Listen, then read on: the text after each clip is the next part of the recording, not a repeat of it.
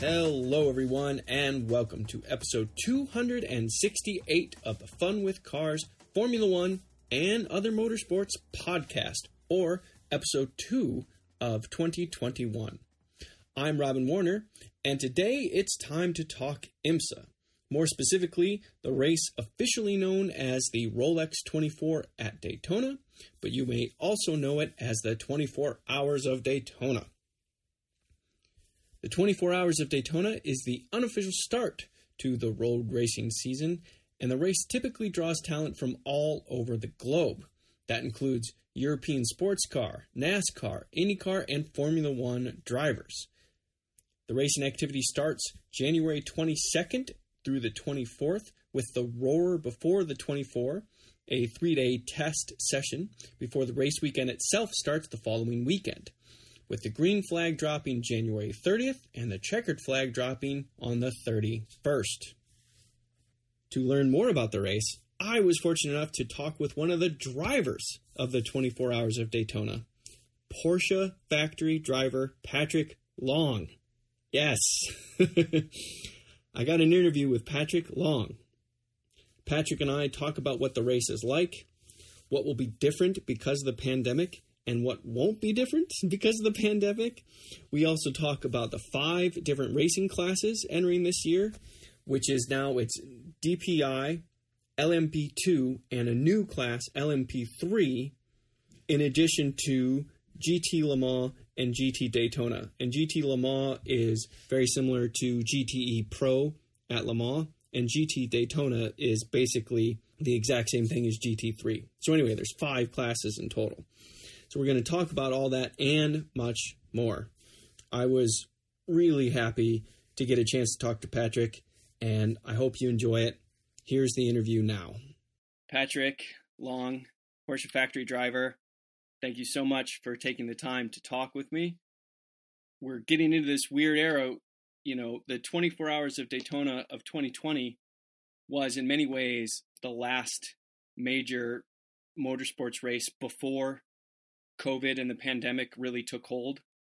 And now, even though we're well into the pandemic, this is the first time that the 24 hours of Daytona really had to deal with it. So, what's how is it different for you as a driver getting prepared for it? Um, you know, it's business as usual. Uh, first of all, thanks for having me on. It's good to get my first uh, interview on the docket for 21. But yeah, no, uh, Rolex 24 is uh, always a fan festival. Uh, but the preparation is the same for the driver and the team. Um, and, and then once we get there, there's a little bit of a different energy. Um, but, you know, Daytona and, and IMSA always do a good job of, of balancing uh, what is the new normal for us in, in COVID um, and, and being safe, but also allowing uh, some fans to get out and, and you know the way they re, redesigned the, the garage area with the glass i think there'll still be some some good interactivity but i haven't read much about um, how many fans or how they're going to deal with that and uh, i just hope we're we're mindful that we need to all do our part so that we can get ourselves out of this and get back to real normal uh, activities. Yeah absolutely. Now just to to make sure um, i'm on the right page here are you returning with Wright Motorsports in the GTD 911? Yeah, back with uh, same lineup, uh, same sponsors, and uh, same team. So um, since about 2016, uh, I've been pretty regular uh, with Wright Motorsports, uh, at least domestically.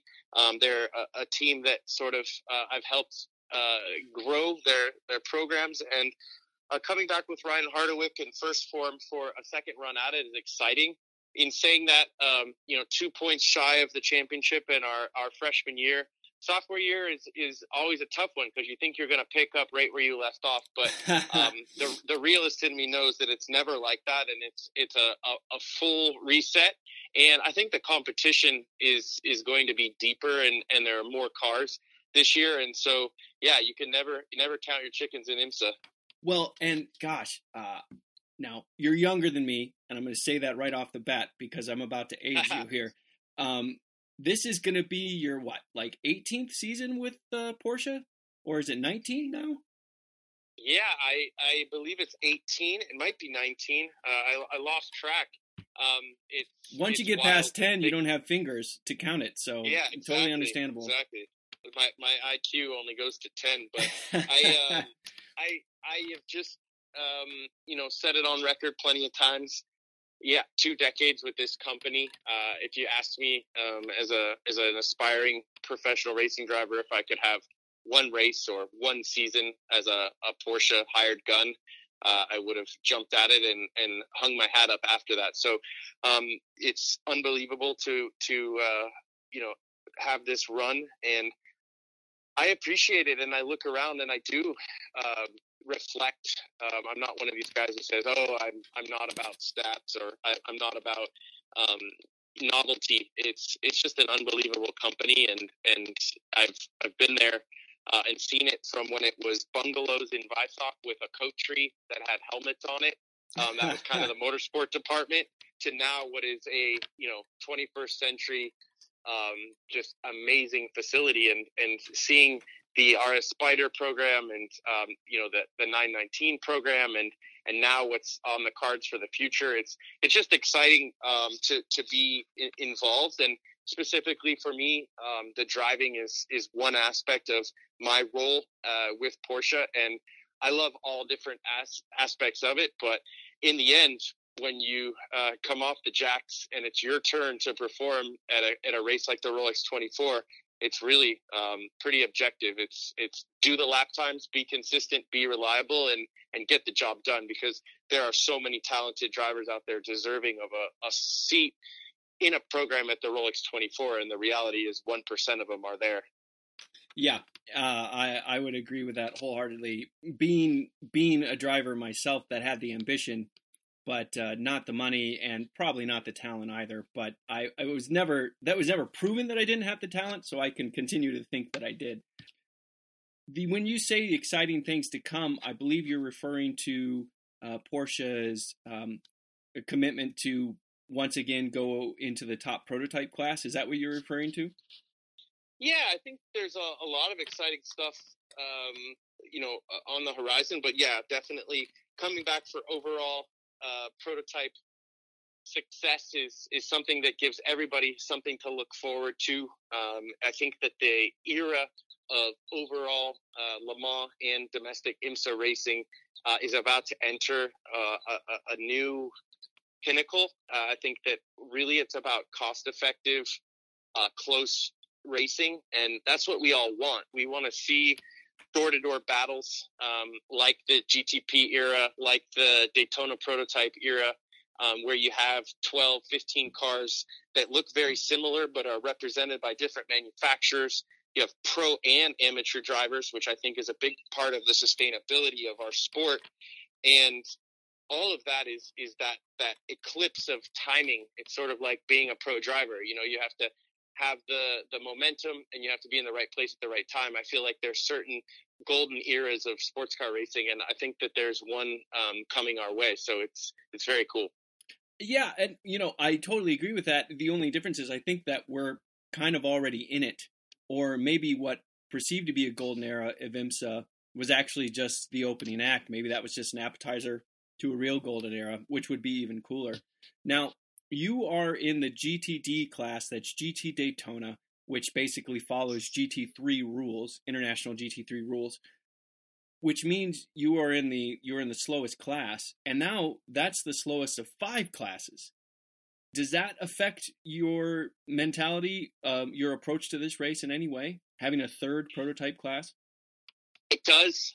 Um, it, it, reminds me, or or I think that it will be similar to the LMPC class of a few years ago, where it is very much an entry level category. Even though they're technically faster or or potentially faster than our class, there will be drivers out there who who won't be putting up the lap times, absolutely, and don't have the experience. And you know what? That's what keeps sports car racing exciting, and it's frustrating at times, and it um, it begs the question uh, other times for a, a, an IndyCar driver who's in for one race or who's transitioning to sports car racing of what's that guy doing out there. But the reality is that uh, sports car racing is is a very very unique opportunity for uh, people who have found success in other businesses to come race at a high level and it's kind of like mixed doubles at Wimbledon, where you, you can find yourself, um, you know, on the court, uh, sharing sharing the the main stage with uh, some of your heroes, and I think that's special. Uh, you have to go into it well prepared. Uh, I think that the sanctioning bodies and and the the medical and and qualifications of lap times and things, there has to be safety and involved, but I do think that there are drivers that have proven in two or three years, starting in their 30s, um, can get to a place where they're they're competitive and they deserve a spot on the grid. Are they bringing a budget? Sure, there's no mystery in that, but uh, it's it's not just someone off the street, and and I think it's what this sport is founded on, and I think it's a big part of the future. And it's interesting to hear that LMDH will have a pro am component to it, at least domestically. How much that develops uh, is yet to be seen, but I know um, it's it's definitely part of the plan. And um, yeah, I mean, getting back to the class structure, I-, I think that we are in a golden era, but I think it's only going to get better. And I think that you will see uh, more distilled classes, more defined class structures in the future, and maybe fewer uh, nuances or technicalities of different acronyms and, and confusing parts for the people that are new to the sport. But um, that's all just kind of the bump and grind of, of sports car racing and, and finding that globalization. You mentioned it with GT3. The, the class that I'm driving, which is um, GT Daytona or GTD, that is a platform of car that you can buy from uh, a wealth of different manufacturers and show up and race at Daytona uh, this coming month or go um, overseas and race in, in a GT3 championship in China or in Europe.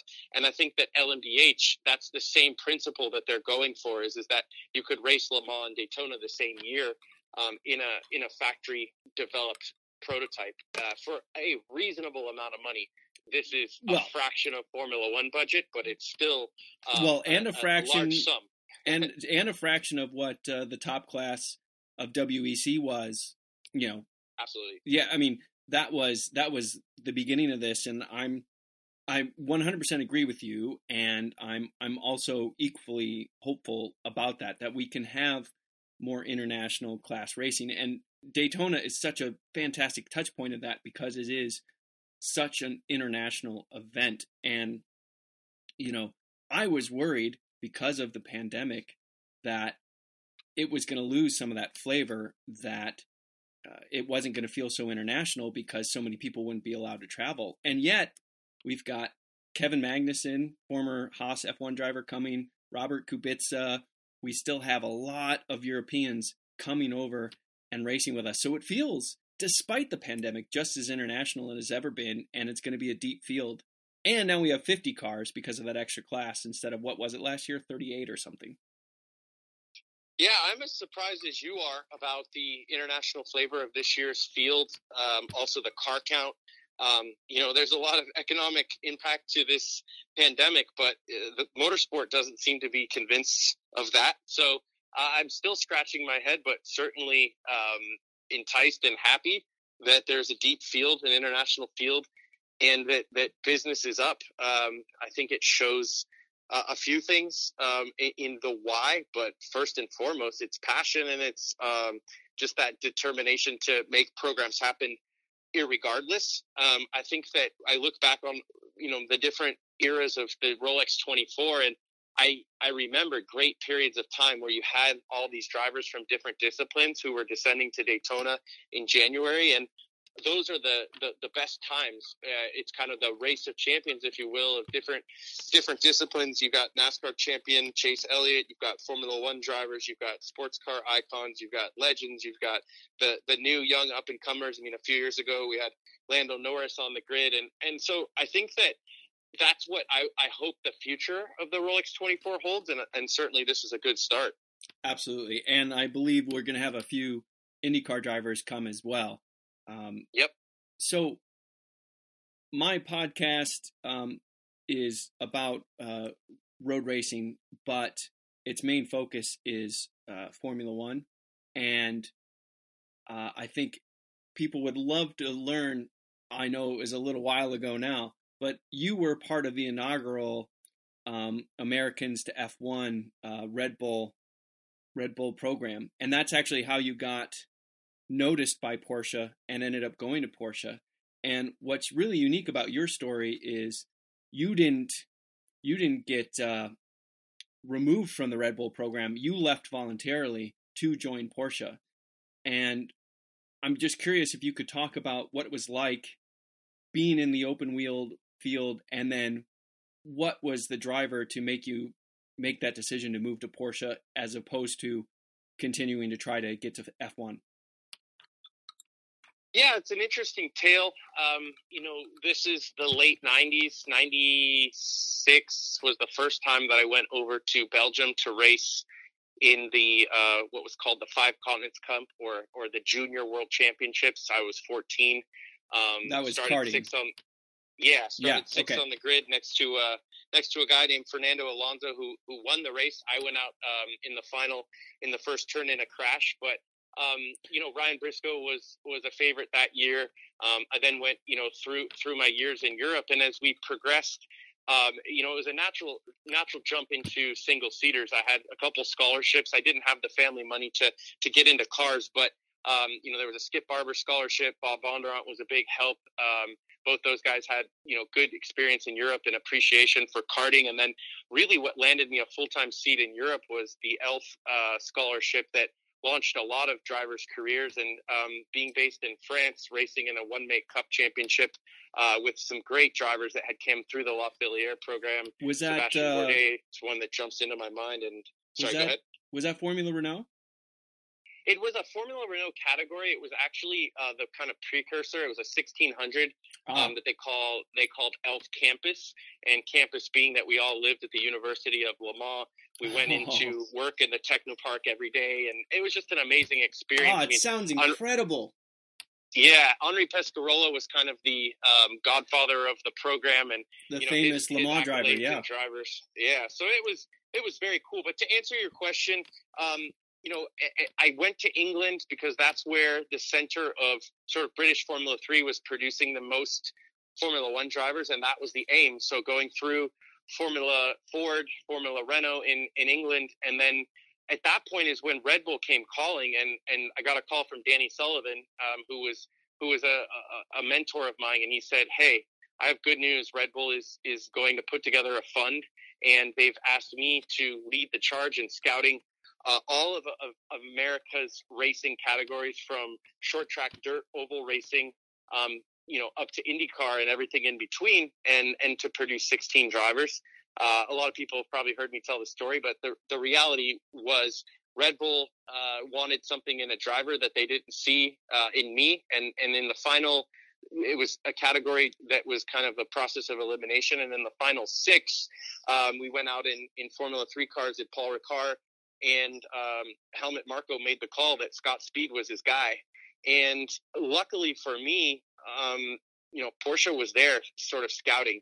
There were some pre-existing relationships between um, some of the parties at Red Bull, as well as Danny Sullivan, and they were invited along to observe this this sort of um, PR uh, piece that had been going on since the Formula One Grand Prix that that year, which I think was about a month or two prior to this test. And when I met Uwe Bredl, uh, who was ex Sauber Formula One and running the Super Cup for, for Porsche, and Helmut Greiner, who launched the UPS junior team, which was Porsche's kind of farm team, um, I spent a little extra time with them, even though Red Bull was still forefront and it was all about Formula One because we were mid test.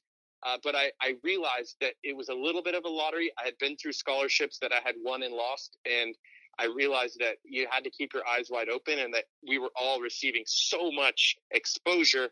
Um, you know, we were at a press conference back the month prior at the U.S. Grand Prix at Indianapolis, and they had a, a press conference. We had Bernie's Formula One TV interviewing us, so there was this chance that I saw to kind of get my name out there and to try to try to make a, a career out of this in any facet or any way that I could. And so, long story short, it ended up going well um, with with Porsche uh, when when Red Bull kind of made their choice in Scott Speed.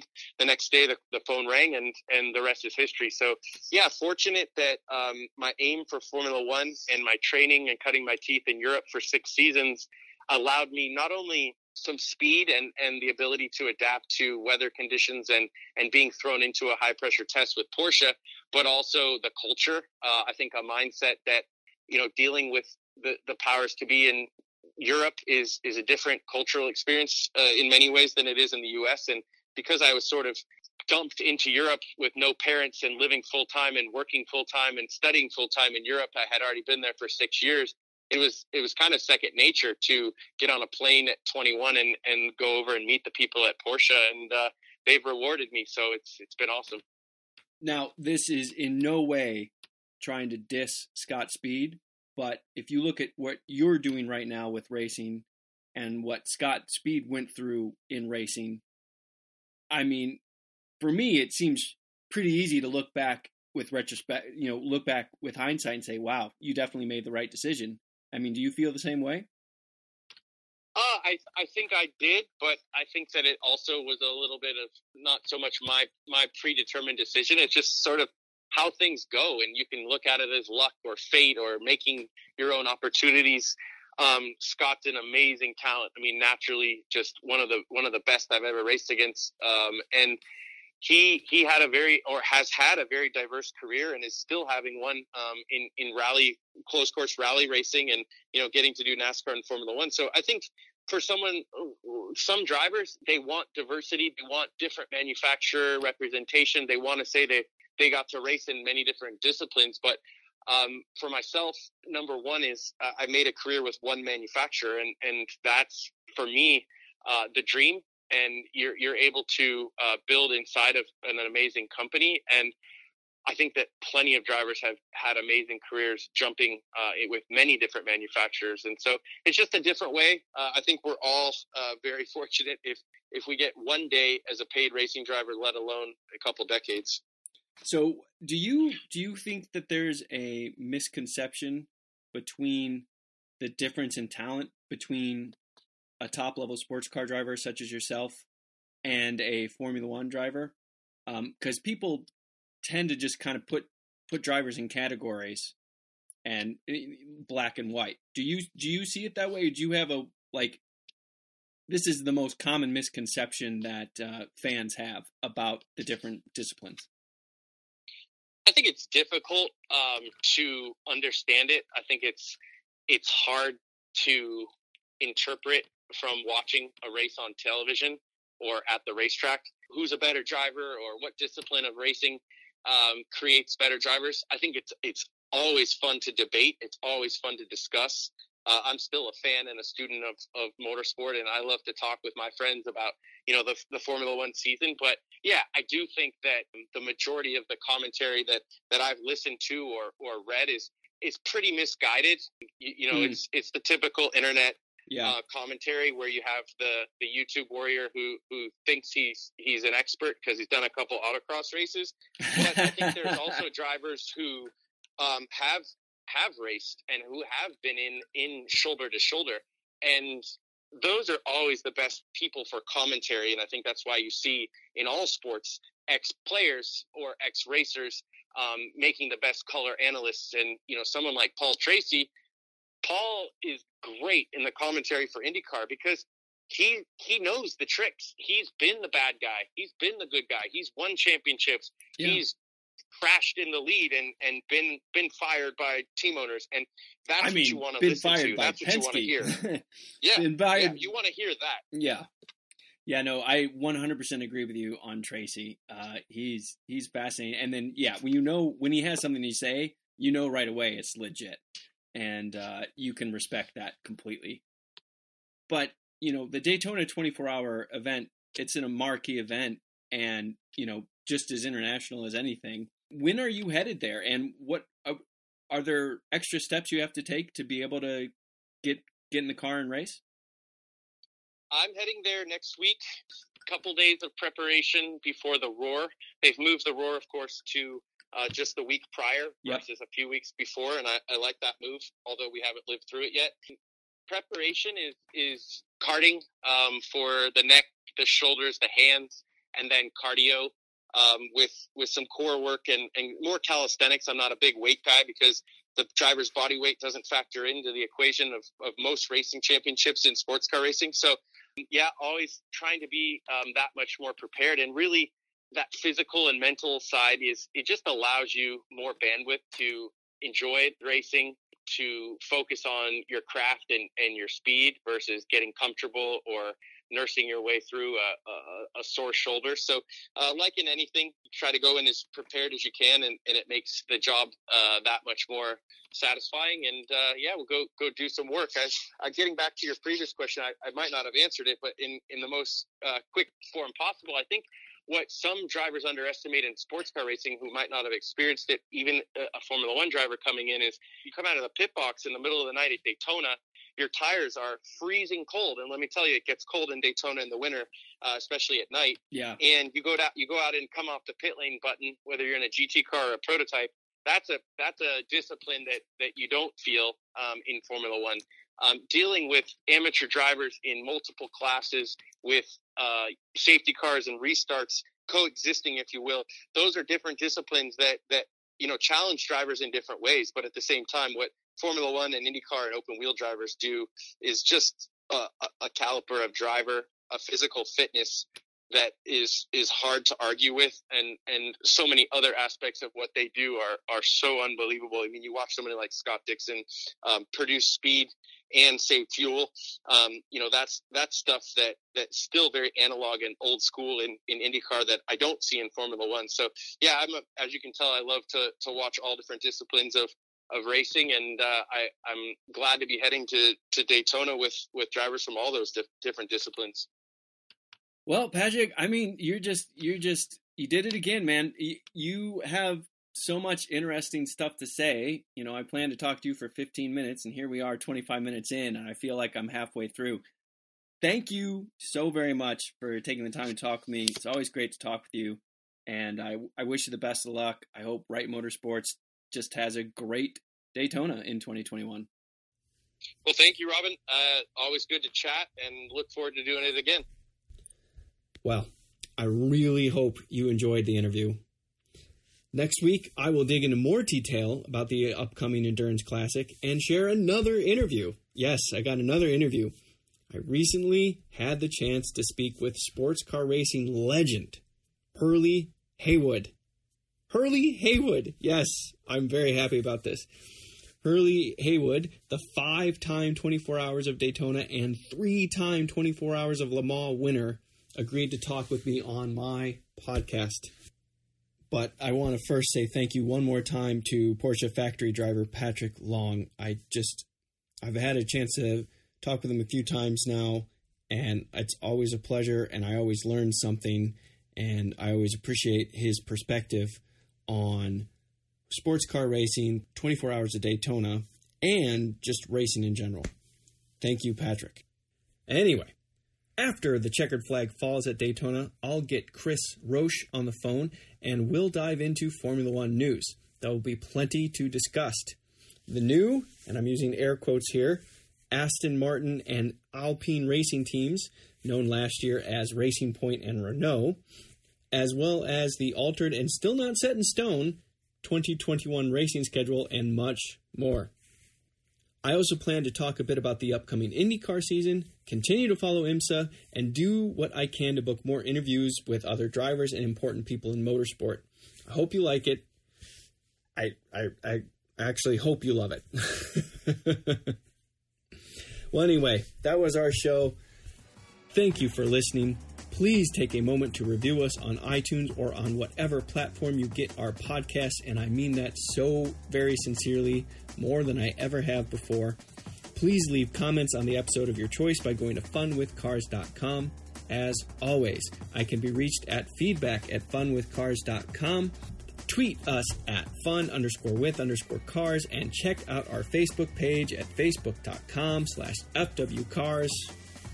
I'm Robin Warner. Goodbye.